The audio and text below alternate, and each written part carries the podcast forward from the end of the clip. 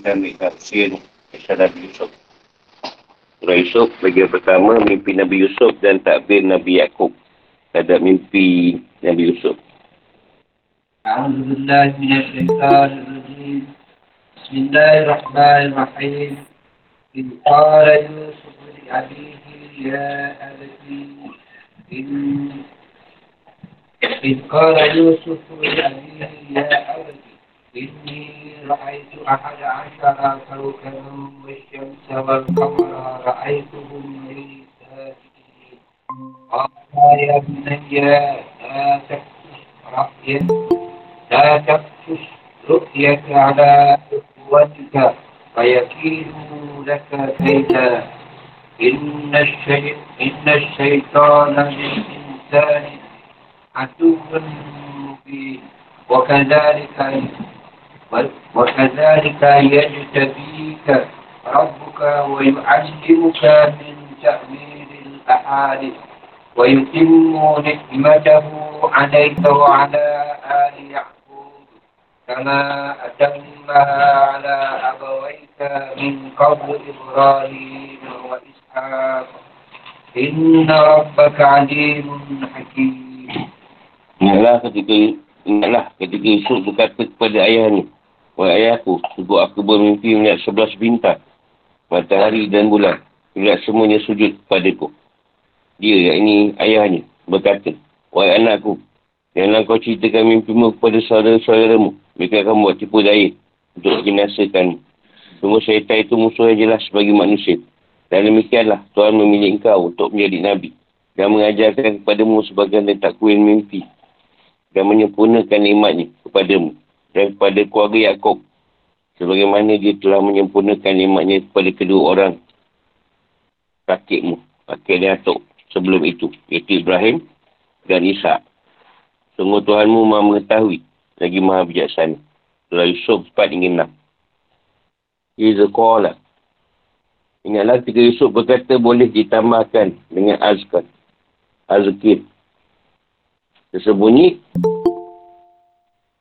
asal nukosah ni san ini nyata. Di Abi pada ayahnya iaitu Yaakob. Imam Ahmad dan Buhari berkatakan bahawa Nabi SAW bersabda sang demawan putera seorang demawan yang atuk dan neneknya juga seorang demawan iaitu Yusuf bin Yaakob bin Isa bin Ibrahim. Inni ra'ay. Sungguh aku bermimpi dalam tidurku melihat. Ahada asyara kau kabar. Sebelah bintang. Mereka sebelas saudara-saudara Yusuf. Ada pun matahari dan bulan adalah ayah dan ibunya. Aituhum sajidin. Aku melihat semuanya sujud kepadaku. Kaimah ni kaimah yang menjatakan atau menjelaskan apa yang Yusuf lihat dalam mimpi dia. Dengan kata sesuatu sesuatu yang berakal di sini kerana penyifatannya dengan sifat-sifat orang yang berakal. Iaitu sujud yang merupakan sifat sesuatu yang berakal. Masukkan di sini sujud dalam membongkok dan menundukkan kepala sebagai penghormatan. Bukan sujud dalam ibadah. Kerana sujud ibadah tidak boleh dilakukan kecuali dengan niat mendekatkan diri kepada yang diyakini. Memiliki kekuasaan penuh zahir dan gaib. Dan kekuasaan yang biasa. Jadi yang sujud kat sini dinyatakan dalam bentuk penghormatan. Macam mungkin dia tundukkan kepala ke ah. tak sama macam sujud yang kita buat masa solat. La taksus. La taksus oh, ya. Jangan kau ceritakan dan kabarkan tentang mimpimu. Mimpi ni dua keadaan. Satu mimpi tidur. Satu mimpi macam dia galik. Dia tidur, dia ter, ter, terhilang. Dia mimpi. Itu dah keadaan dia Salib lah. Kena jaga. Dia ter, ter, terlayang. Ha, dia kata terlayang. Ada kata galib. Dan kita mimpi tu ada dua. Satu mimpi sama-sama. Satu mimpi tu terang. Terang kita nampak keadaan tu. Kau warna. Kadang kita putih. Usut mimpi ni terang. Macam-macam sekarang. Keadaan ni. Terang dan nyata. Orang kata macam halusinasi kan. Orang kata fantasi. Macam hayalan. Ya kadang ada orang, ia tak ya benda ni kan. Ia tak ya aku mimpi ni. Faya kidu laka faidah. Maka mereka akan buat tipu daya untuk menasakanmu. Sebabkan rasa iri. Adu mubin. Musuh jelas dan nyata. Wa kazalika. dan seperti itulah. Ya setabik. Tuhan memilih dan mengangkat kau untuk menjadi Nabi. Maksudnya bagaimana Tuhanmu telah melihat, telah memilih engkau dengan semisal mimpi yang besar ini. Dan sebagai dalil atas kemuliaan dan keagungan. Seperti itulah Tuhanmu memilih engkau untuk perkara-perkara yang besar. Nabi jadi rasul ni atau Nabi bukan perkara yang kecil.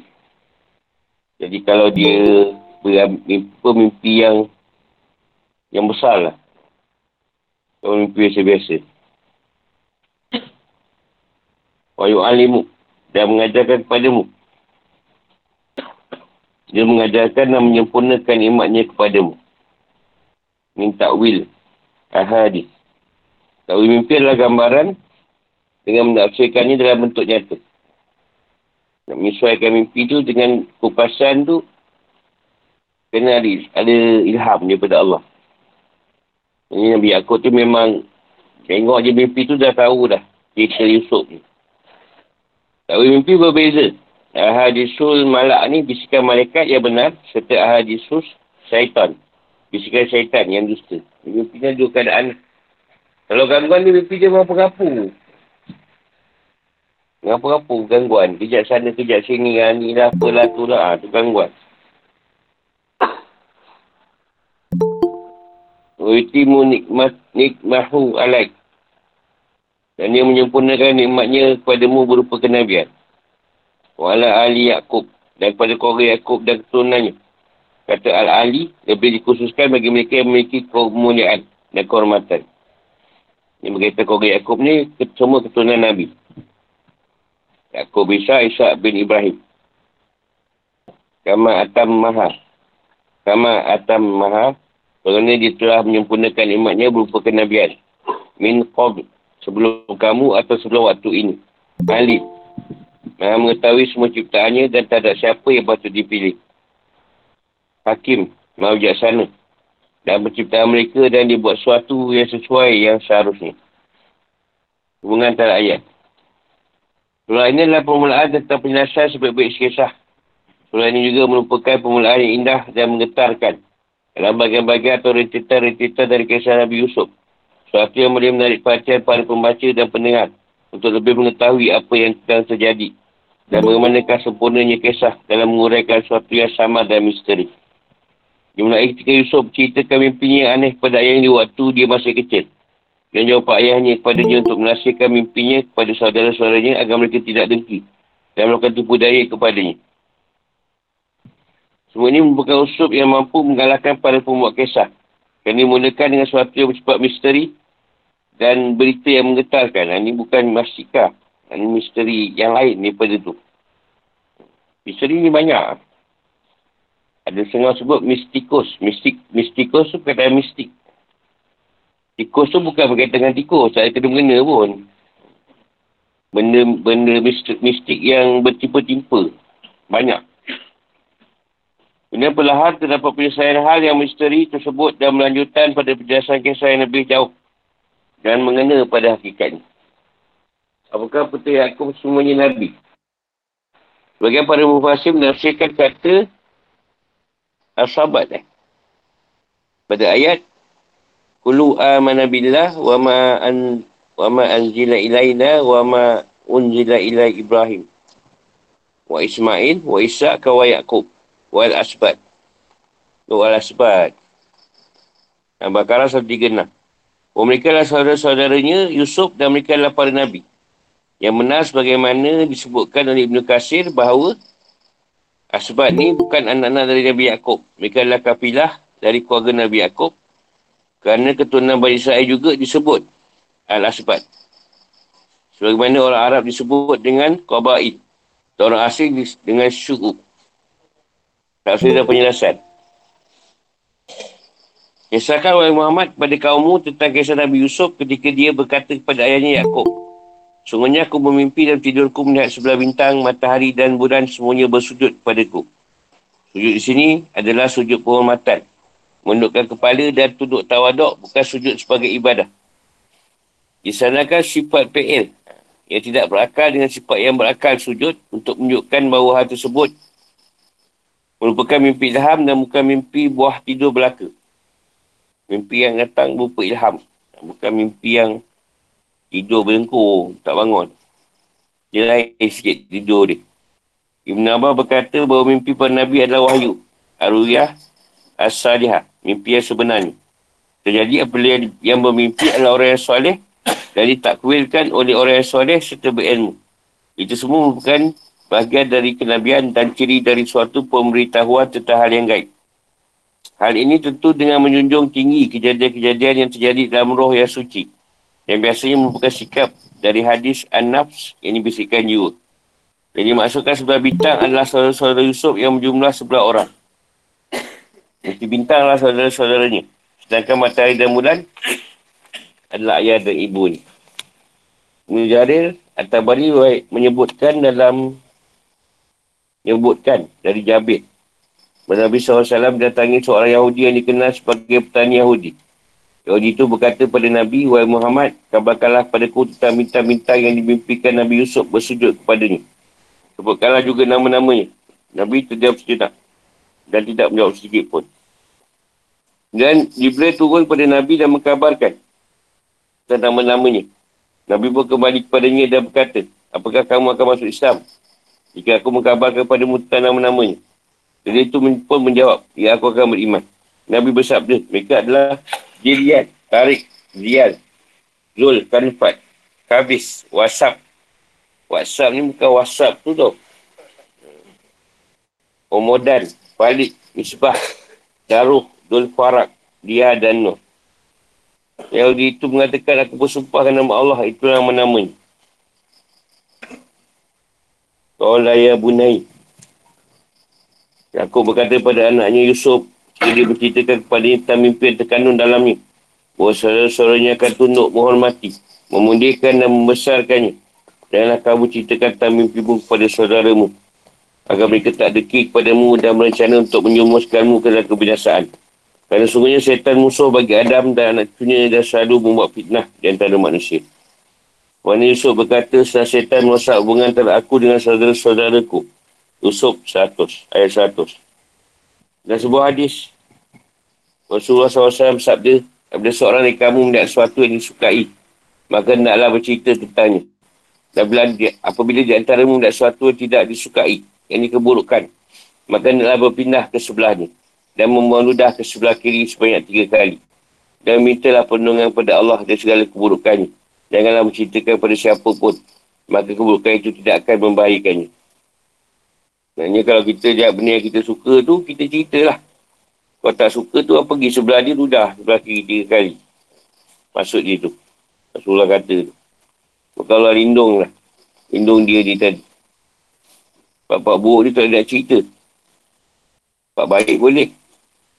Imam Ahmad dan sebagai ahli hadis juga menyebutkan dari Muawiyah bin Hayadah Al-Qusyari. Dia berkata bahawa Nabi SAW bersabda, Mimpi itu secara berada di kaki buruk sama tidak ditakwil. Dan jika ditakwil maka ia akan benar terjadi. Ni kalau mimpi alamat ni kalau kau tak cerita, tidak cerita, dia tak jadi kupasan lagi. Dia macam kaki buruk. Tapi kalau dah kupas tu, dia dah nyata. Sebab tu ada orang dia tak kupas mimpi tu, berkali-kali lah datang benda yang sama. Ha, dah kita kupas kan, baru tak ada lagi mimpi tu. Kalau tak dia tergantung mimpi tu. Dia akan mengulang kau mimpi, benda yang sama. Gangguan pun macam tu juga. Lagi tak dibuang gangguan tu, mimpi je lah kena kerja hantu. Macam tu. Kaza, wa kaza dika yash, yash tabik.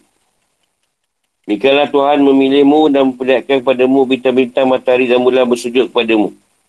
Tuhan telah memilihmu untuk menjaga nabi, menjadi nabinya atas keluargamu dan juga selainnya. Dan dia juga mengajarkan kepadamu takwil mimpi. Takwil mimpi adalah perkabaran tentang penafsirannya. Mimpi dan bentuk nyata. Ada pun Allah mengajarkan Nabi Yusuf takwil mimpi. Iaitu dengan mengilhamkan ke dalam dirinya atau melalui firasat yang sadik. Yang ini benar. Seorangnya Yusuf berkata pada ayahnya. Inilah takwil mimpiku yang dahulu itu dan sungguhnya Tuhanku telah menjadikannya kenyataan. Yusuf ayat 100. Jadi nyata dalam mimpi Yusuf masa dia kecil itu bila sebelah saudara dia sujud pada Yusuf tadi. Akhirnya tu ending lah. Dia gembira. Ketika dia berkata pada dua temannya di penjara, makanan apapun yang akan diberikan kepadamu berdua, aku telah dapat menerangkan takwil. Sebelum makanan itu sampai kepadamu. Itu sebagian dari yang diajarkan Tuhan kepadaku. Yusuf 37. Jadi Yusuf dah tahu dulu. Dengan orang lain. Wajtimu nikmat nikmahu alaik. Wajtimu nikmatahu alaik. Dan menyempurnakan nikmatnya kepadamu dengan mengutus dan mewayukan kepadamu. Dan kepada keluarga Yaakob serta ayah, iaitu ayahmu. Saudaramu dan keluarga mereka. Anil insan maksudnya keluarga. Keluarganya. Iaitu khusus bagi mereka yang memiliki kemuliaan dan kehormatan seperti keluarga Nabi Muhammad SAW. Sama Atam Maha.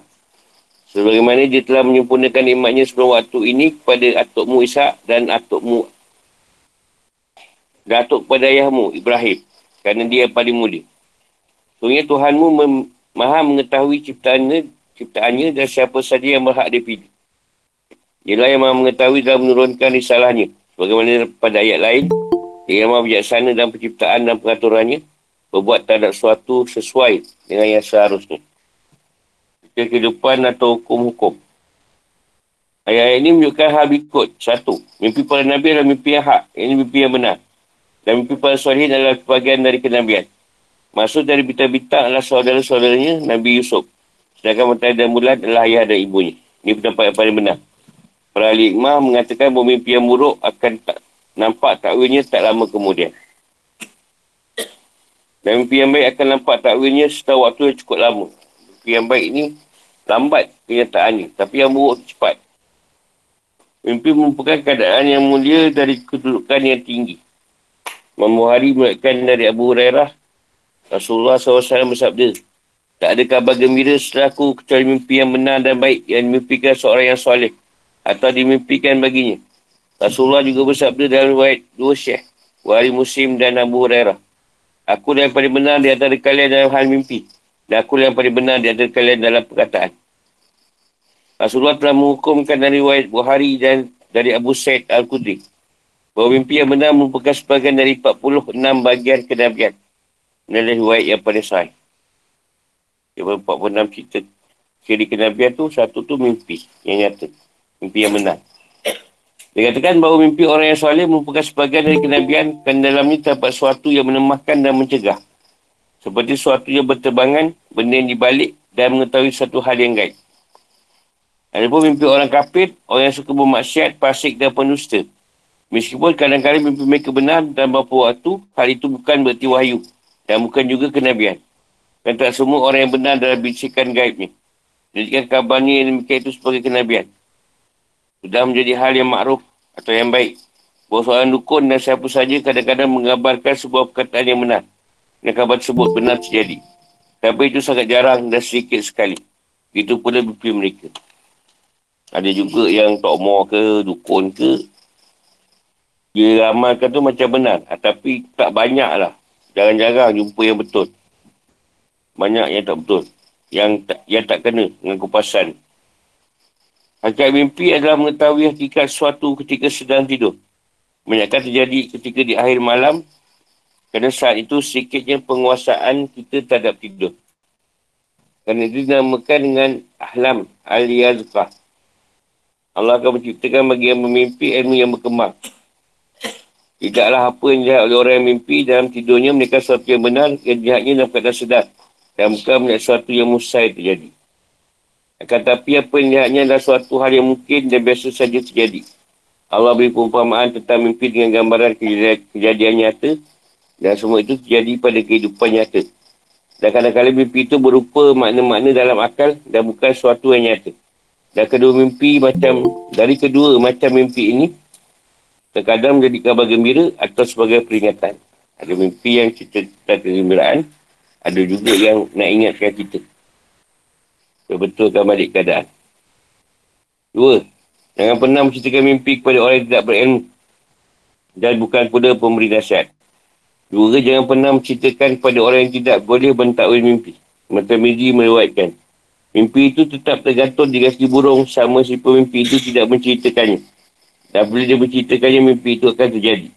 Janganlah kamu ceritakannya kecuali pada orang yang baik akalnya atau memiliki cinta ataupun memiliki nasihat.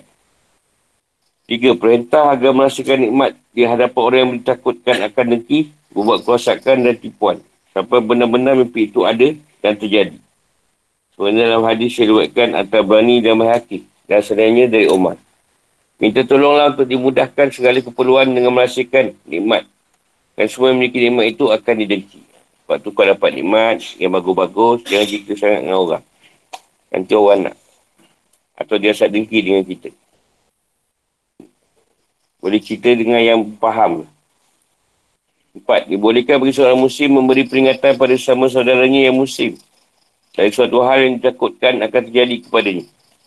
Hal tersebut tidak termasuk kategori gibah kerana atau mengumpat. Kerana Nabi Yaakob ini Israel dan memberi peringatan kepada Nabi Yusuf agar tidak menceritakan mimpinya pada saudara-saudaranya. Kerana ditakutkan mereka akan melakukan tipu daya kepadanya. Atau asal dengki. Lima. Dalam ayat ini juga jelas bahawa Nabi Yaakob mengetahui takwil mimpi. Nabi Yaakob juga mengetahui bahawa anaknya Yusuf akan menjadi orang besar antara saudara-saudaranya. Dia menasihatkan hal tersebut.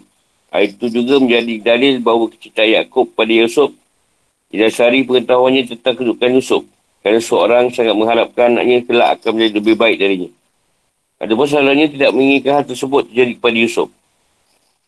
Jadi ayat ini juga merupakan dalil bahawa Nabi Yaakob sangat mengetahui bahawa anaknya sangat dengki dan membenci Yusuf sehingga Yaakob melarang Yusuf untuk menceritakan mimpinya kepada saudara-saudaranya. Kerana takut tipu daya dan kedengkian serta puatan mereka untuk minasakan Yusuf. Hal ini dari apa yang mereka lakukan terhadap Yusuf juga menjadi dalil bahawa mereka bukan para Nabi. Para Nabi terpercaya dari sifat dengki duniawi, dohaka terhadap orang tua, menjerumuskan seorang mukmin ke dalam kebinasaan dan mencanakan untuk membunuhnya. 6. Kata Nabi Yaakob pada Nabi, kepada Nabi Yusuf menakumi beberapa kabar gembira. Antaranya, Nabi Yaakob beri kabar pada Nabi Yusuf sebagaimana Allah memuliakannya dengan mimpi. Allah juga telah memilihnya dan buat baik kepadanya dengan merealisasikan mimpinya. Iaitu dengan bersujud kepadanya. Al-Istiba adalah memilih suatu perkara yang besar untuk seorang mujtabak. Ini yang dipilih. Allah juga mengajarkan kepadanya cara mentakwil mimpi dan mentakwil kejadian umat-umat. Juga mengajarkan kitab-kitab serta petunjuk-petunjuk tauhid. Hal itu juga merupakan syarat kenabian. Kemudian Allah menyempurnakan nikmatnya dengan menjadikannya seorang Nabi. Bagaimana dia telah menyempurnakan nikmatnya kepada atuk-atuk Nabi Isa dan Nabi Ibrahim. Dengan menjadikan Nabi Ibrahim sebagai khalid yang dicintai. Dan Nabi-Nya serta menyelamatkannya dari kobaran api. Juga menjadikan Ishak sebagai Nabi. Dan sebuah perkataan yang tidak rajih bahawa Yusuf adalah Az-Zabih yang disebelih. Dan kata An-Nimah adalah kesembelihan. Ringkasnya bahawa perkataan yang benar tentang tafsir kata An-Nimah dan Abu Yusuf dan sebenarnya adalah An-Nubuah ini kenabian. Kerana nikmat yang paling sempurna bagi manusia tidak lain adalah nikmat kenabian. Sebuah kenikmatan akan terlihat rendah jika dibandingkan dengan nikmat kenabian tersebut. Sungguh Nabi Yusuf Yaakob telah menyajikan pada Nabi Yusuf dengan tiga darjat. Pertama, Al-Istibak dan Al-Istifah. Orang yang terpilih. Kedua, takwil mimpi. Ketiga, kenabian.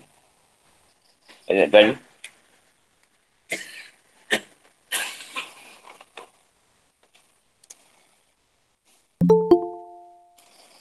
Bukan sekadar mimpi lah. Kelebihan pun kena rahsiakan. Kalau Allah kita kelebihan-kelebihan pun kena tak cerita dengan orang. Takut orang nanti atau orang nak kelebihan. Itu ke mimpi. Ikut hati cerita dengan masalah. Aku pasal tu jadi buruk. Dia akan jadi buruk lah kat kita. Mimpi tu bagus. Kena yang kita cerita. Kau cerita kau ni cakap nak mati ni. Mungkin dua hari lagi mati. Betul mati lepas tu. Lepas tu cari orang yang betul-betul boleh kupas. Takut mimpi tu baik jadi buruk kat dia. Mimpi yang buruk jadi baik tak apa. Ha, mimpi buruk dia, dia kupas baik tak apa. Mimpi buruk dia kupas buruk juga. Jadi ha, kupasan tu dah dikupas boleh jadi betul. Dah kau cerita dengan orang kau duit banyak. Saya tak orang mana nak pinjam. Saya ada 400k. Ada peluang dia kata ni. Kalau dia tak tahu kan sama. Dia pula cerita dengan orang lain. Dah begitu, dia kena pinjam. Dia tanya.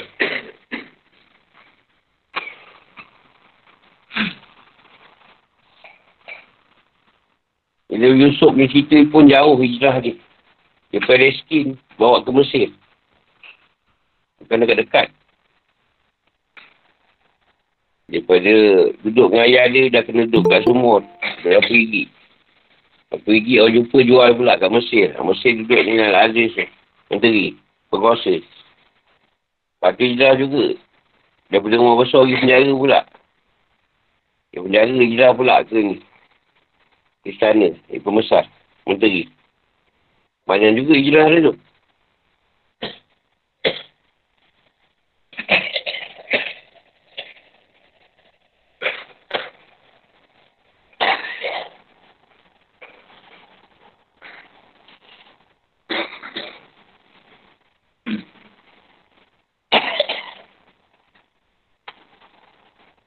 Mimpi pun, nanti Rasulullah kata kalau mimpi, dah lelaki tiga kali. Tapi mimpi yang buruk. Tapi pastikan lelaki ni tak ada kasadah. tak kena marah kan. Apa basah muka ni kan. Kahak kat dia. Kan sebab tu kalau posisi tidur tu, suaminya, kalau kata macam ni, suaminya belah. Di sini belah kanan. Jadi kalau dia nak udah tu dia akan udah ke kiri. Tak ke kanan.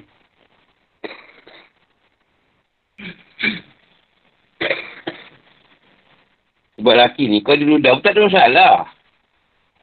Tidur pun tak bangun. Hmm.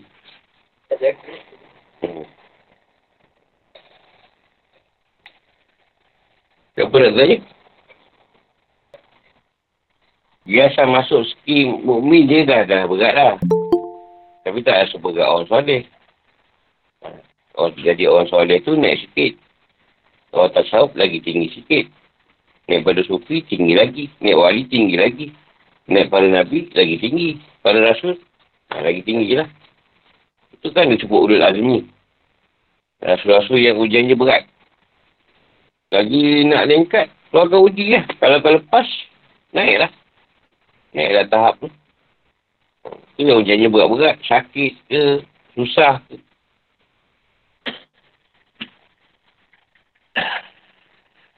Jadi sesuai lah tak duduk surga paling tinggi lah.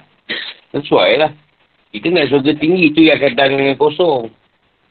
Nak surga duduk kat atas tapi tak nak, tak nak hujan. Kau boleh hujan tak payah ada. Ha, mana dapat? Kata hujan tu neraka je. Hujan juga. Hujan pun masyarakat.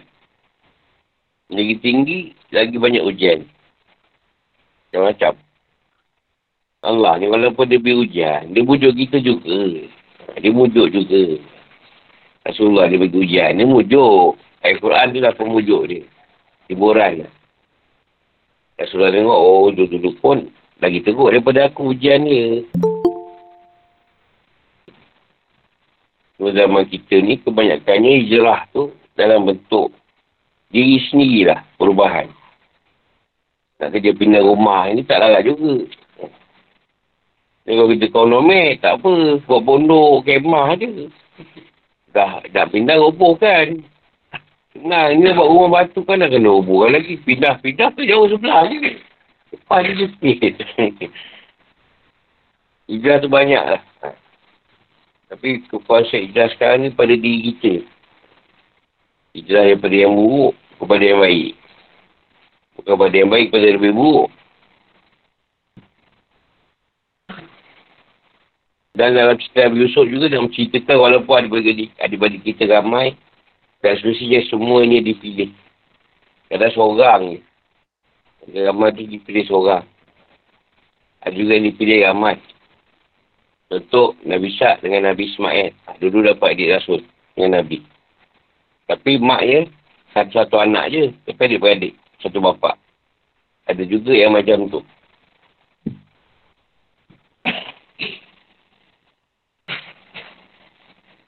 Dia tanya.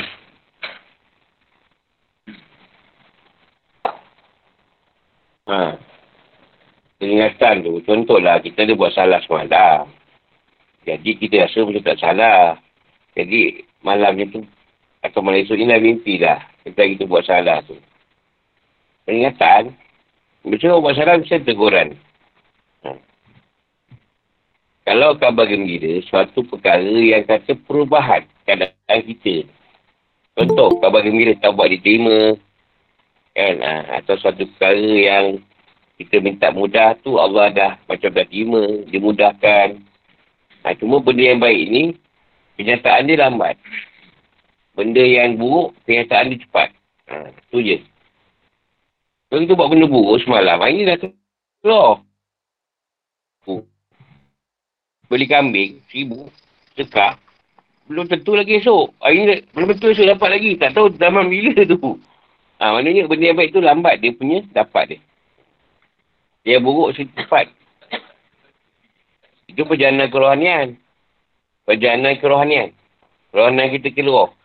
Jalan sana. Memang tak ingat. Atau perkara yang akan datang. Tiba-tiba esok kita buat benda tu. Eh, ni aku ada mimpi dulu kan? Ha, mimpi aku dulu. Tapi tak ingat masa tu. Masa berlaku kejadian tu, baru ingat.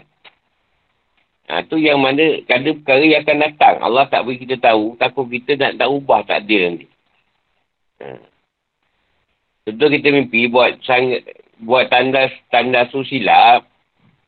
Ketika kita kita tandas tu dah siap, baru kita pergi dah mimpi aku ada ni. Ha, tapi dia tak beritahu awal. Supaya kontrak tu dapat duit. Kau beritahu awal, kita tak ambil kontrak tu tu. Jadi, dah tu kau tak adil. ha. Contoh lah, contoh.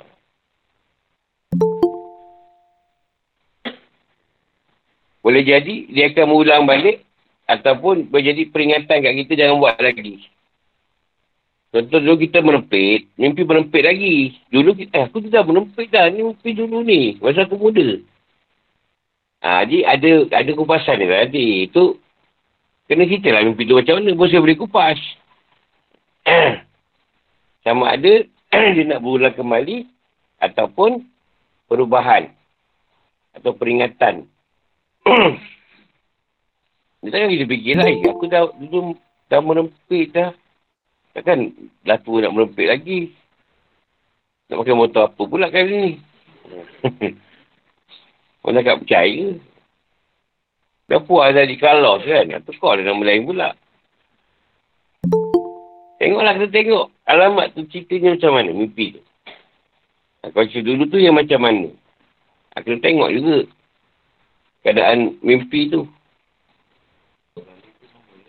Galib, ah, ialah sama. Kita macam terlena sekejap. Lepas tu kita mimpi. Ha, sama lah. Ha, tapi kebanyakan yang galib tu, mimpi tu memang benar. Mimpi tu. Tak macam tidur.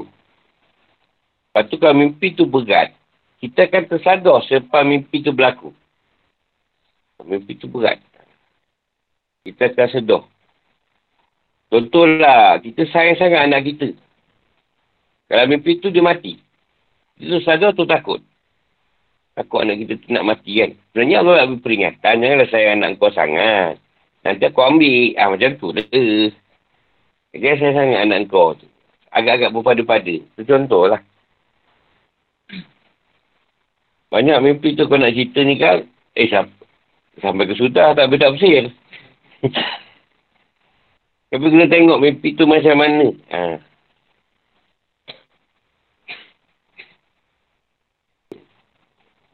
Ha, contohlah saya naik bot, saya tak semayang. Naik bot, tak semayang. Siang tu malah dapat alamat dah. Alamat tu ambil uduk. Saya kupas, rupanya, kau semayang je lah tabut, apa masalah kau? Kenapa kau tak semayang tabut? Kau boleh je semayang atas flight boleh. Ha, dia suruh semayang. Maksudnya dalam mimpi tu suruh dia ber, saya beruduk. Ha, dah tahu dah, dah tahu dah cerita siang tadi tu. Memang dah melangkau tu. hmm. Yelah kita fikir baliklah kadar kan. Sedangkan dalam flight pun kita boleh solat. Ini kan pula atas bot. Sama je konsep tu. Ha, itulah kita ni. Cepat je. Benda buruk cepat je. Malam dah sampai. Tak tunggu esok. Tak sempat esok. Contohlah contoh. Tapi kalau salah salah tanya orang, dia cakap, kau ni wudhu tak betul lagi ni. Kan? Ha, dia mesti wudhu tak betul lagi ni. Itu nak kena tengok. Orang tu yang tahu apa silap dia. Yang mesti dia tu silap dia tu. Ada dia buat tu. Mimpi tu. Tadi siang apa. Mengamuk ke apa ke. Dia mengamuk ke mak ayah dia tu. Bini dia ke. Ay, malam tu ada tegur. Contohlah. Dia marah anak dia ke apa ke. Allah Alam. Ha, contoh kita mimpi duit hilang. Jadi sebelum duit tu hilang. Allah beritahu. Cari-cari lah. Sedekah lah sikit. Ha, contohnya lah. Jangan sampai aku ambil terus duit kau. Tanya pula, eh, bila kita kumpas tak puas hati pula. Oh, ini tak kena kumpasan ni. ini mesti cerita toyo dah datang rumah aku ni. Nak ambil duit aku. Ha? Kalau kita tak terima, kita tak terima, lah. Dia dah cakap, semua-semua dah sebut. Kalau tak begitu, betul. Dia orang soleh yang boleh kupas. Kalau betul, apa nak tolak? Kalau kita tolak, carilah orang lain kupas. Kita yang nak buruk kan. Orang nak cakap baik, bersekar lah sebelum hilang. Eh kau nak pula, eh ni cerita Toyo nak datang rumah aku ni. Kau pula tak yang buruk pada Toyo betul datang. Dia bukan Toyo lagi, bapak Toyo. Dia Toyo tak bahaya. Yang bahaya Toyo pada hitam ni. Ha, tak ada mencuri ni. Buat pistol ke apa. Lagi bahaya. Toyo yang tu tak, tak kacau. Dia ambil duit je. Cuma tak banyak. 50 hilang seratus. Hmm. Itu masa satu bab lagi. Bagian kedua kisah Nabi Yusuf bersama saudara-saudaranya. Perencanaan membawa Yusuf ke dalam sumur. Surah Yusuf ayat 7 hingga 10 Bismillahirrahmanirrahim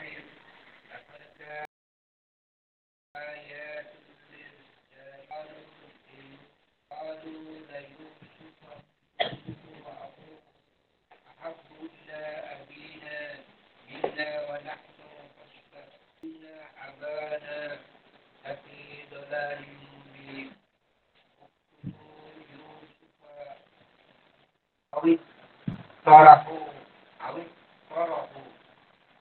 Uktulu yusufa awit awit tarahu.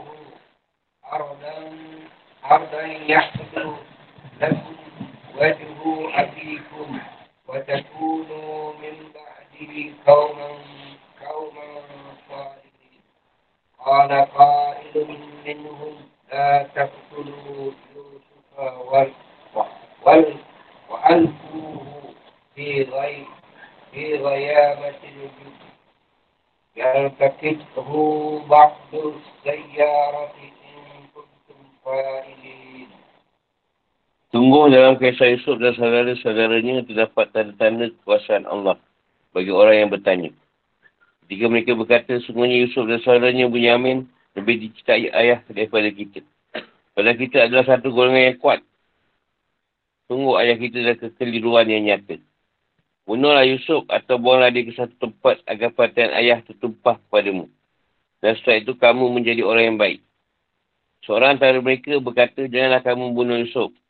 Kemasukkanlah saja dia ke dasar sumur agar dia dipungut oleh sebagian musafir. Jika kamu hendak berbuat. Surah Yusuf 7 hingga 10. Nah, ini perancangan daripada Yusuf lah perhatian bapak dia banyak pada Yusuf dengan Benyamin. Fi Yusuf wa'ih wa'ati. Dengan kabar dan kisah Yusuf dengan saudara-saudaranya, mereka berjumlah sebelas bersaudara. Antaranya adalah Yahuza, Rubail, Syamun, Syamun, Lawi, Rebalun, Yasjar, Dinah, Dinah Dinah, Daan, Net, Neftalin Net, Netflix pula. Jaat dan Aisyah, Tujuh pertama lakukan dan dari Liah. Anak perempuan dari anak Nabi Yaakob. Dan yang empat lagi dari Surya Taini. Dua budak perempuan. Iaitu Zulfah dan Malha. Dua hamba dia. Dua anak dia pada hamba dia. Ketika Liah wafat. Nabi Yaakob menikahi saudara perempuan dia. Iaitu Rahil. Yang kemudian lahir dari dia Benjamin dan Yusuf. Yusuf ni daripada Rahil. Yusuf dan Benjamin ayat. Dapat tanda-tanda pelajaran-pelajaran atau petunjuk kuasaan Allah SWT dan kebijaksanaannya dalam setiap sesuatu bagi orang yang bertanya tentang mereka dan mengetahui kisah mereka. Zahir ayat ini merupakan dalil atas kebenaran Rasul. Kisah ini. Bagi orang yang bertanya tentang kabar dan kisah mereka. Ini untuk orang yang bertanya. Bertanya pada Rasulullah tentang kisah Yusuf. Jadi turunlah. Kita Yusuf ni.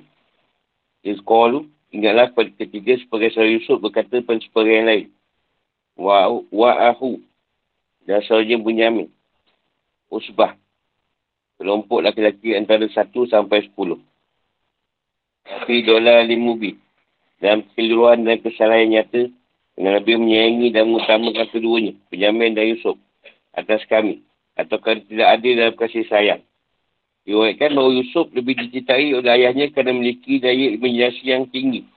Sehingga membuat saudara-saudaranya dari iri hati kepadanya. Dan ketika Yusuf bermimpi, bertambahlah kecintaan ayahnya. Dan tak sabar dengan kabar gembiranya tentangnya. Sehingga bertambah pula kedengkian saudara-saudaranya dan membuat mereka ingin mencelakakannya. Uftulu Yusuf. Bunuhlah Yusuf. Ini adalah jumlah dari cerita setelah firmannya. Yusqalu ketika mereka berkata. Seakan mereka sepakat membunuhnya. Kali mereka yang berkata, La taqtulu Yusuf. Ya, kamu bunuh Yusuf. Ada. Satu tempat yang jauh dari keramaian kota. Yahdulakum wajhu abikum. Jauh dari, agar percaya tumpah padamu. Dan tidak menulis pada sen. Jadi seorang ni yang kuat daripada Yusuf ni. Jadi yang macam gengan dia lah. Jadi kalau kau nak ayah dia tengok kita, ha, Yusuf tu kena singkirkan dulu kata. Dia seorang ni baik. Ha, dia kata janganlah bunuh. Mimbak dia. Dan Yusuf atau setelah membunuhnya atau membuangnya. Solihin. Orang yang baik dan bertaubat dari apa yang kamu perbuat. Atau orang yang baik di mata ayahmu atau orang yang baik dalam perkara duniamu. Qala fa'ilun minhum. Seorang antara mereka berkata, iaitu Yahuzah. Dia adalah yang terbaik dalam memberikan pendapat. Ya Uzza ni dia ambil dia kepada dia selepas tu dia namakan Yahudi. Yahuzza ni. Dia memang antara yang ni lah. Dan dia mengatakan Rubai. Antara dua pendapat tu lah. Sebab daripada eh, Bani Yusuf ni keluar 12 bangsa Bani Israel. 12 suku.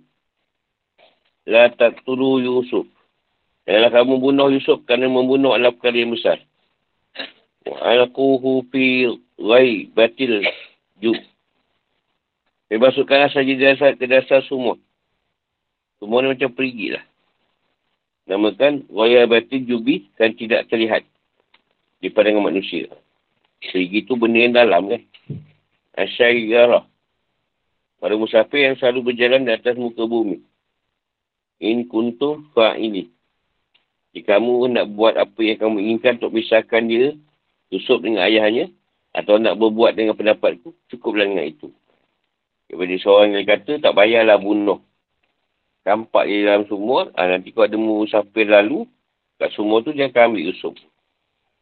Ini Allah pelihara Yusuf dekat daripada dia seorang. Yang dia nak bunuh je. Mengantar ayat. Dalam permulaan kisah, Nabi Yusuf sama saudara-saudaranya setelah Allah SWT memberikan pendahuluan sebelumnya dengan dua pendahuluan. Pertama, penyifatan Al-Quran bahawa Al-Quran diturunkan Allah SWT dengan bahasa Arab yang jelas. Dan menjadi petunjuk atas risalah Nabi Muhammad SAW juga tersusun atasnya. Zalika min amba il ghaib. Yang demikian itu sebagai dari kabar-kabar. Dan perkara gaib ini yang tidak kita ketahui yang berlaku dahulu. Kedua, perbicaraan tentang mimpi Nabi Yusuf dan pengaruhnya dalam jiwa Nabi Yaakob. Ada pun pelajaran yang dapat diambil dari hal tersebut iaitu, Wahai bapakku, Inilah takwil mimpiku yang dahulu itu. Dan sunyi Tuhanku telah berikannya kenyataan. Dulu aku mimpi, asalkan dan nyata. Bapak aku kata dia. Tapi dah penyasan. Demi Allah, semua dalam kisah Yusuf sama saudara-saudaranya dan ayahnya terdapat pelajaran dan nasihat bagi orang yang bertanya tentang mereka. Dalamnya juga dapat tanda kuasaan Allah dan kebiasaannya pada setiap sesuatu bagi siapa sahaja yang bertanya tentang kejadian-kejadian dalam kisah tersebut juga dapat tanda kebenaran kerasuan Yusuf dan Rasul-Rasul lainnya. Sebab ini Allah tampakkan dalam kisah Nabi Yusuf seperti akibat buatan zalim kepadanya. Yang ini Yusuf. Kebenaran mimpi dan takwilnya. Keteguhan diri dan penaklukannya. Sampai menegakkan hak dan amanah. Semua itu adalah berita yang menakjubkan dan layak untuk diceritakan. Dapat diambil juga pelajaran ketika saudara Yusuf berkata, Demi Allah, Sungguh Yusuf dan saudaranya Benyamin lebih dicintai Allah. Eh, dicintai ayah daripada kita. Ayah lebih utama keduanya kasih sayang daripada kita. Padahal keduanya masih kecil. Dan kita kelompok pemuda yang kuat. Mereka dah, dah remaja lah. Yang dulu kecil lagi. Mereka semua bersekutu tak ada apa yang mereka sangka. Kata Ahab adalah af'al atau si perbuatan yang diutamakan. Mencintai itu adalah benda yang utama. Yang dia nampak. Artinya paling-paling dicintai daripada kami. Al-Usbah adalah kelompok yang jumlah antara satu hingga sepuluh. Sesungguhnya kita berada dalam kasaran yang nyata dan enggan tak ada kebenaran tentang hal itu. Iaitu dengan mengutamakan kasih sayang terhadap Yusuf dan saudaranya Benyamin daripada kita. Ayah telah meninggalkan keadilan dan tidak meratakan kasih sayang. Bagaimana mungkin ayah lebih mengutamakan dua anak kecil yang lemah dan tidak ada manfaatnya daripada kelompok pemuda yang kuat. Kami dapat menulis sekali keperluan hidupnya juga dapat melindunginya. Bagaimana ayah lebih mencintai dua anak yang lemah daripada kelompok yang kuat. Sebenarnya semua ini adalah kesalahan yang bersumber dari mereka sendiri, bukan dari ayah mereka.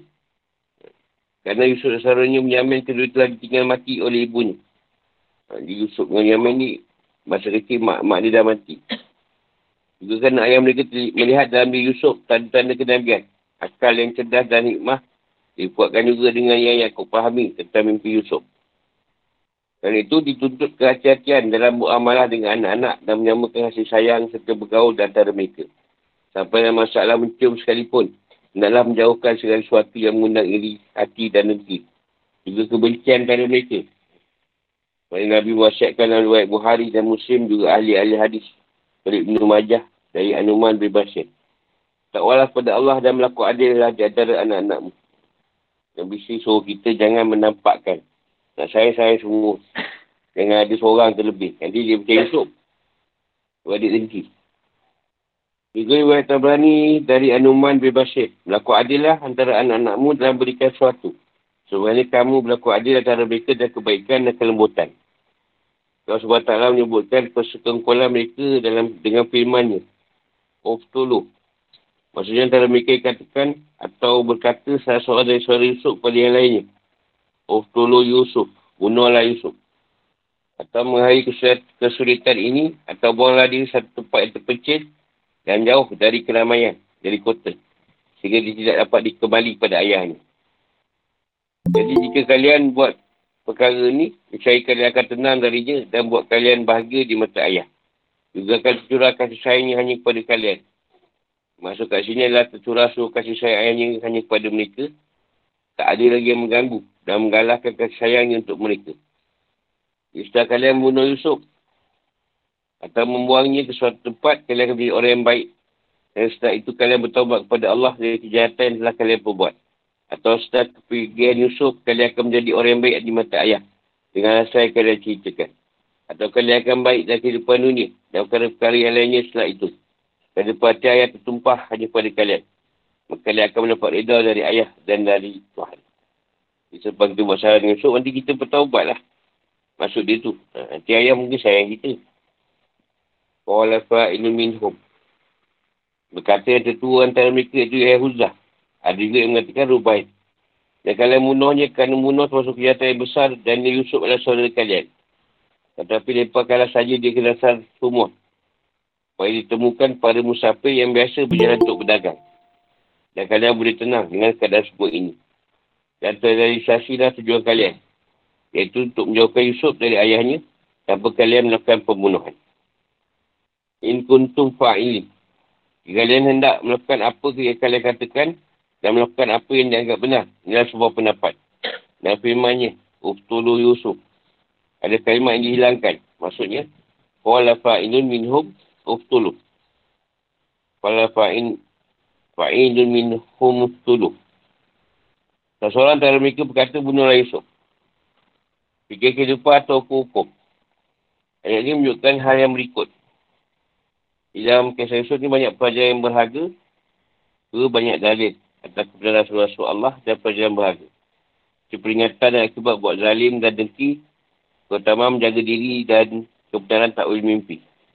Lebih jika mimpi tersebut bersumber dari seorang Nabi atau orang yang berilmu dan pemberi nasihat. Dua.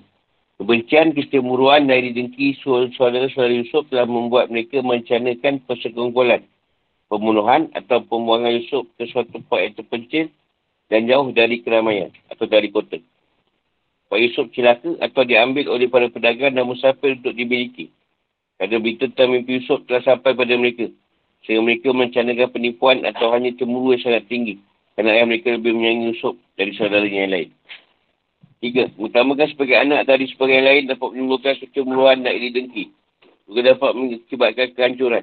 Yang lakukan Nabi Yaakob dengan kedua anaknya. Yusuf dan menjamin. Hanya lingkungan lingkup kasih sayang. Kasih sayang itu pun bukan mendasarkan kehendak manusia belaka. Hal tersebut dapat dimaklumkan dari dan tidak tercela. Empat, yang firman Allah. Watakunu min ba'di. Kau man solihin. Maksud kata solid orang yang baik, tabi'in orang yang bertaubat. Maksudnya dengan kalian bertaubat secara melakukannya, Allah akan menerima taubat kalian. Ini bukan dalil bahawa taubat orang yang membunuh akan terima Allah SWT. Allah SWT tidak mengingkari perkataan seperti ini dari mereka. Sebab ini dikatakan Qutubi. Lima. Muhammad bin Isa memberi catatan terhadap persekutuan putera Yaakob dan saudara mereka Yusuf. Ia berkata sebagaimana dalam riwayat Ibn Habib Hatim bahawa mereka telah bersepakat dan sebuah perkara yang besar. Dia memutulkan suatu rahim dan durhaka terhadap orang tua. Sikit sekali rasa belas kasih sayang mereka terhadap anak kecil yang belum memikul dosa. Juga dengan orang tua yang lemah yang seharusnya diberikan hak, dihormati dan utamakan. Lebih kedudukan orang tua itu, ini Yaakob di sisi Allah. Dan merupakan orang tua mereka sendiri yang seharusnya mendapat perhatian dari anaknya. Mereka justru memisahkan orang tua mereka dengan anak kesayangannya di kala usianya yang sudah cukup tua dan lemah tulangnya. Mereka juga tega memisahkan anak kecil yang tidak mampu apa-apa dengan ayah tercintanya. So, anak kecil yang masih terlalu muda dan sangat perlukan kasih sayang. Serta, serta pangkuan ayah. Sungguh Allah mengampuni mereka, dialah yang maha kasih dan penyayang. Sungguh mereka, memang mereka telah melakukan perkara yang besar. Enam. Perbuatan yang telah dilakukan oleh saudara Yusuf membuktikan bahawa mereka bukanlah dengan para Nabi. Bukan Nabi yang pertama dan bukan pula yang terakhir. Dan Nabi tidak mungkin melakukan perencanaan pembunuhan terhadap seorang muslim. Bahkan mereka adalah muslim yang melakukan buat yang melakukan maksiat dan bertaubat. Antara bantahan terhadap orang yang mengatakan bahawa saudara Yusuf adalah para Nabi, iaitu bahawa para Nabi terpelihara dari dosa besar atau maksum. Ada yang mengatakan bahawa mereka ketika itu belum menjadi Nabi. Dan Allah mengatakan menjadi Nabi. Namun telah jelaskan sebelumnya tentang pendapat yang sahih dan pemasaran ini dari Ibn Qasir dan lain. Hukum Al-Itikad. Penemuan. Al-Itikad ni adalah memperoleh sesuatu yang ditemukan di tengah jalan. Dari ukapan tersebut terdapat kata lakij, anak pungut. Dan nukatah, barang penemuan. Adakah, ada pun kata lakij dan sehukumnya adalah sebagai orang yang merdeka kerana keberadaan orang yang merdeka lebih banyak dari hamba saya. Itu merupakan satu ketentuan yang sudah biasa terjadi. Sebagaimana jika ada seorang yang, diutamakan, yang ditemukan sudah ditentukan sebagai orang Islam kerana majoritinya. Jika satu tempat kampung, terdapat orang Nasrani dan orang Islam. nah, hari ini Ibn Qasim berpendapat bahawa ia ditentukan sesuai dengan majoriti, majoriti atau yang paling banyak. Jika ditemukan gaya, Jika ditemukan gaya pakaian orang yang, tentu, yang ditemukan menunjukkan orang Yahudi, maka ialah orang Yahudi. Namun jika ditemukan gaya pakaiannya menunjukkan orang Nasrani, ialah orang Nasrani. Jika tidak kedua-duanya, ialah orang Islam. Kecuali jika majoriti penduduk kampung itu bukan dari agama Islam. Ada pun yang lain pendapat bahawa jika dalam kampung tersebut tak terdapat penduduk. Kecuali hanya satu orang Islam sahaja. Ini laki anak temuan ditentukan sebagai orang Islam kerana berpegang pada kaedah bahawa Islam itu yang meninggikan atau mengalahkan. Dan tidak ditinggikan, tak dikalahkan oleh apa pun. Ada pun mengenai nafkah diberikan pada laki anak temuan. Wanifah berkata, jika seorang penemu menafkahkan anak yang ditemukan, hukumnya adalah tak tahu. Kecuali jika itu diperintah oleh seorang hakim. Ini pemerintah. Menurut Imam Malik, jika seorang penemu telah menafkahkan untuk laki anak anak yang ditemunya. Dan seorang yang mengaku dah berikan bukti bahawa anak anak itu adalah anaknya, sang ayah harus mengembalikan nafkah kepada orang yang telah menemukan anaknya. Hal tersebut terjadi jika ada temuan tersebut dibuang, dihasilkan dengan sengaja. jika anak itu tidak dibuang, mereka akan sesat, hanya tak wajib untuk mengembalikan suatu apapun. Ni anak, kita hukum anak yang kita jumpa. Pergi jalan ke, tengah jalan ke, kita bela. Zakat Imam Syafi'i pendapat bahawa jika anak penemuan tidak punya harta sedikit pun, nafkahnya wajib dikeluarkan oleh Baitul Mal. Jika tidak, dalam hal ini ada pendapat. Sama diberikan penjaman sebagai tanggungan baginya, Kedua diberikan cicilan atau dibagikan oleh orang-orang Islam dengan tanpa ganti balik. Dibantulah orang-orang lain bantu je. Kesimpulan ni, ini ulama telah sepakat bahawa jika anak laki, laki ni tidak punya harta, maka jika tidak berasa berat, siapa penemu boleh bertabaruk. Ini bersedekah dengan berimpak kepadanya. Atau dia menyerahkan perkara ini kepada hakim mengembalikan ia ke hakim. Agar diberikan nafkah sesuai dengan hitungan Baitul Mal yang disiapkan untuk keperluan orang Islam.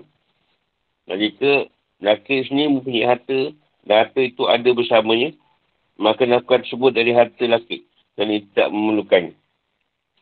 Dan bila orang yang menemukan tersebut menafkahkan dari harta dia sendiri pada laki, jika dia menafkahkannya atas diri hakim, maka bagi laki harus mengalihkan kepada mutakid, ketemu dari rakit dewasa. Jika penemu menafkahkannya tanpa izin hakim, maka itu dianggap tabaruk sedekah. Ini berita anak yang kita jumpa lah. Sama ada dia jumpa dia tak ada harta, ah, kita kena bantu dia atau guna dia baitul mal. Ataupun kalau kata kita dia ada harta dengannya, ha, kita guna harta tu buat nafkah dia. Zaman ni dah, dah susah nak jumpa anak macam tu. Baik kita jumpa pun tak boleh bela. Kalau jumpa pun kita kena apa? Kena mohon JKM tu. Kaya tak kita bela bayi tu. Kalau layak pun dapat beli. Kalau tak, tak dapat. Ha, kalau tu hukum ni jalan lah. Jadi wet lain daripada Zaid bin Khalid Al-Juhani. Tentang barang temuan berburu kambing. Rasulullah SAW bersabda, Bantu mak itu untukmu atau untuk saudaramu atau untuk segala. Ha, dia jumpa kambing. Tak tahu siapa puja. Ha, jadi Rasulullah kata untuk engkau boleh, untuk saudara engkau boleh, untuk segala pun boleh. Kalau tak nak boleh, letak je kat situ. Kalau sekali tak makan. Senang je.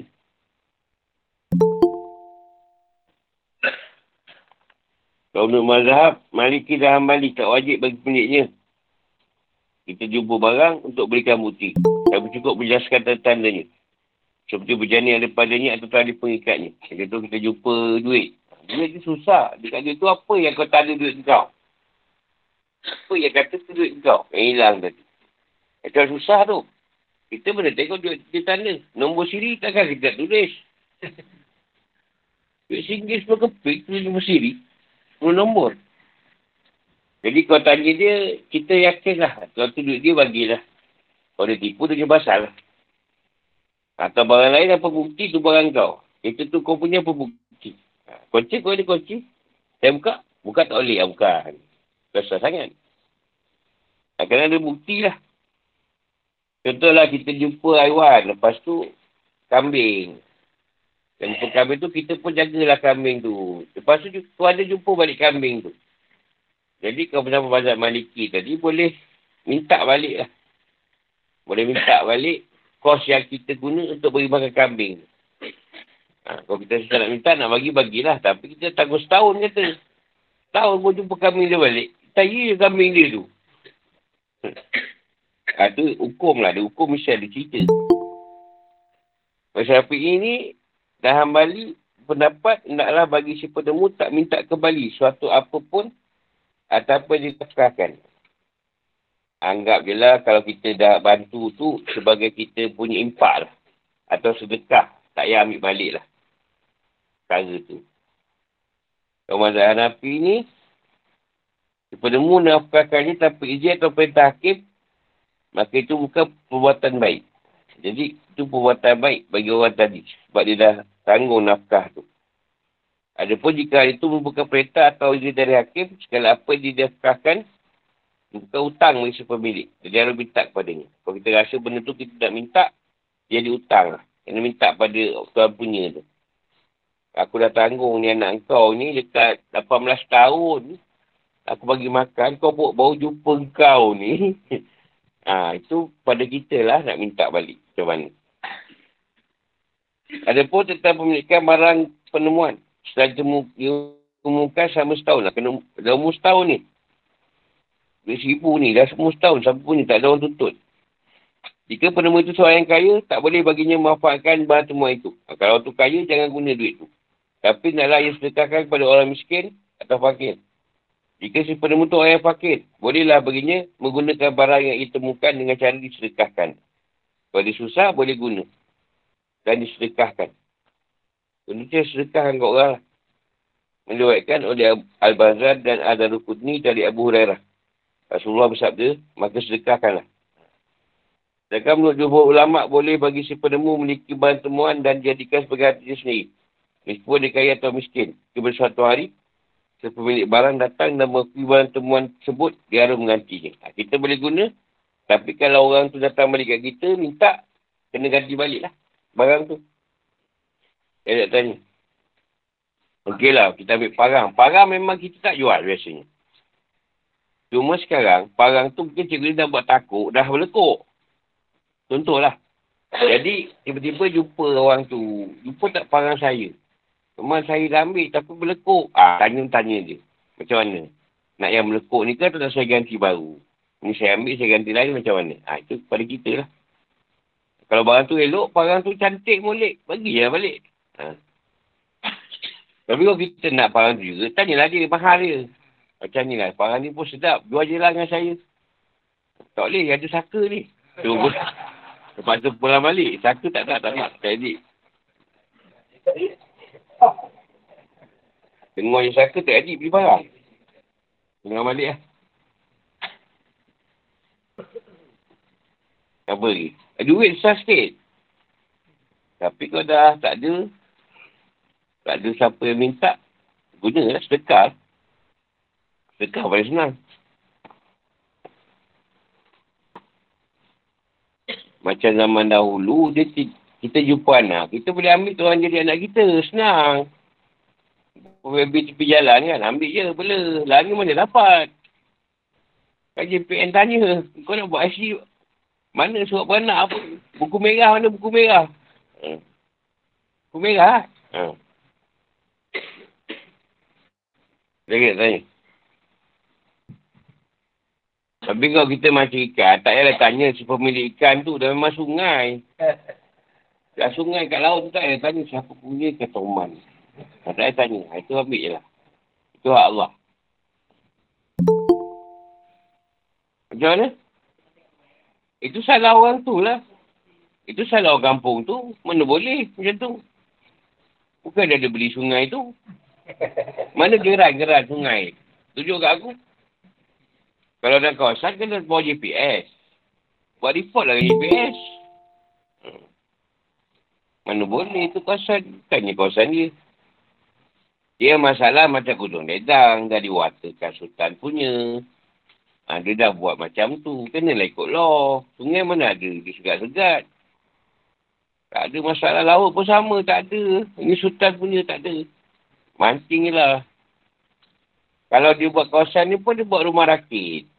Rumah rakit tu je lah kawasan dia. Dia tak kacau kawasan tepi rumah rakit tu.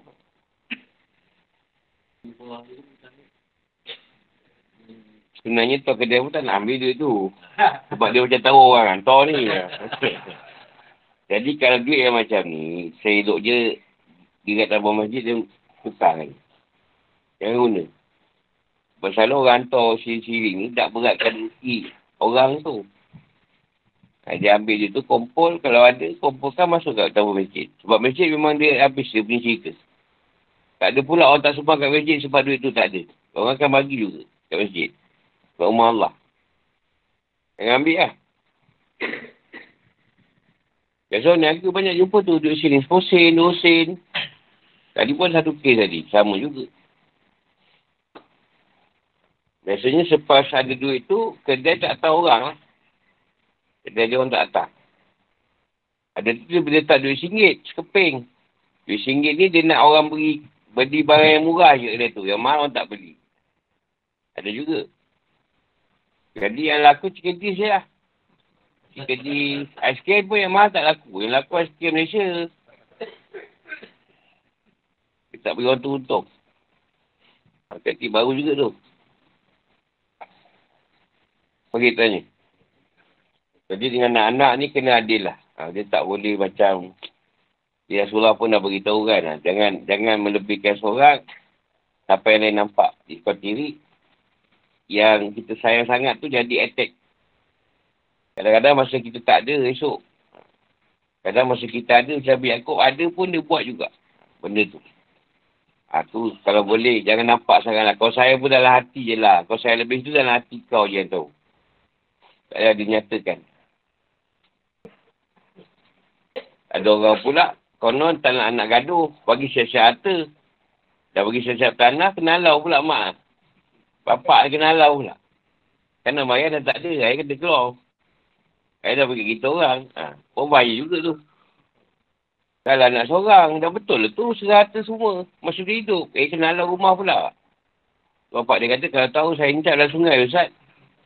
Bila mati, sabar mati, sabar.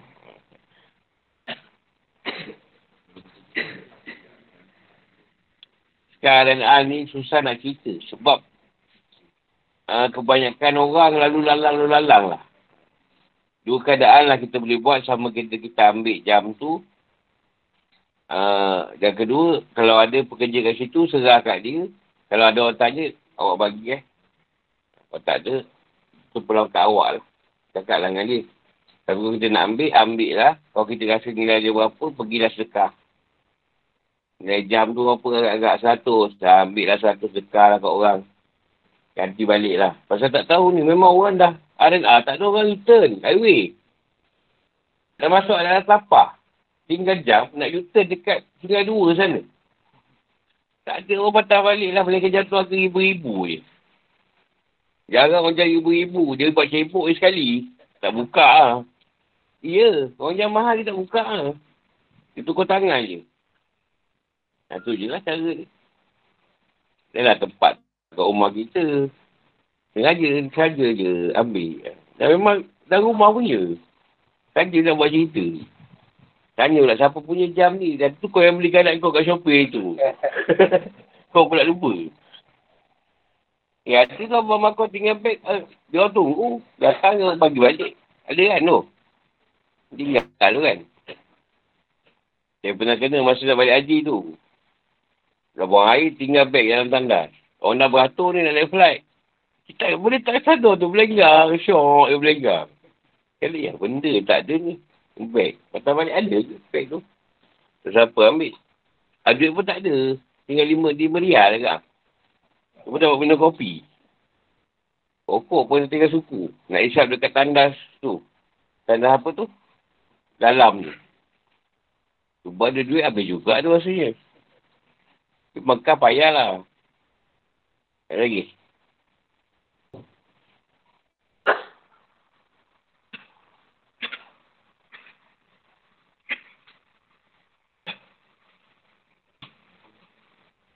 Ha, pasal itu dulu, insyaAllah kita bertemu di lain masa. Bila taufiq wa hidayah. Assalamualaikum warahmatullahi wabarakatuh.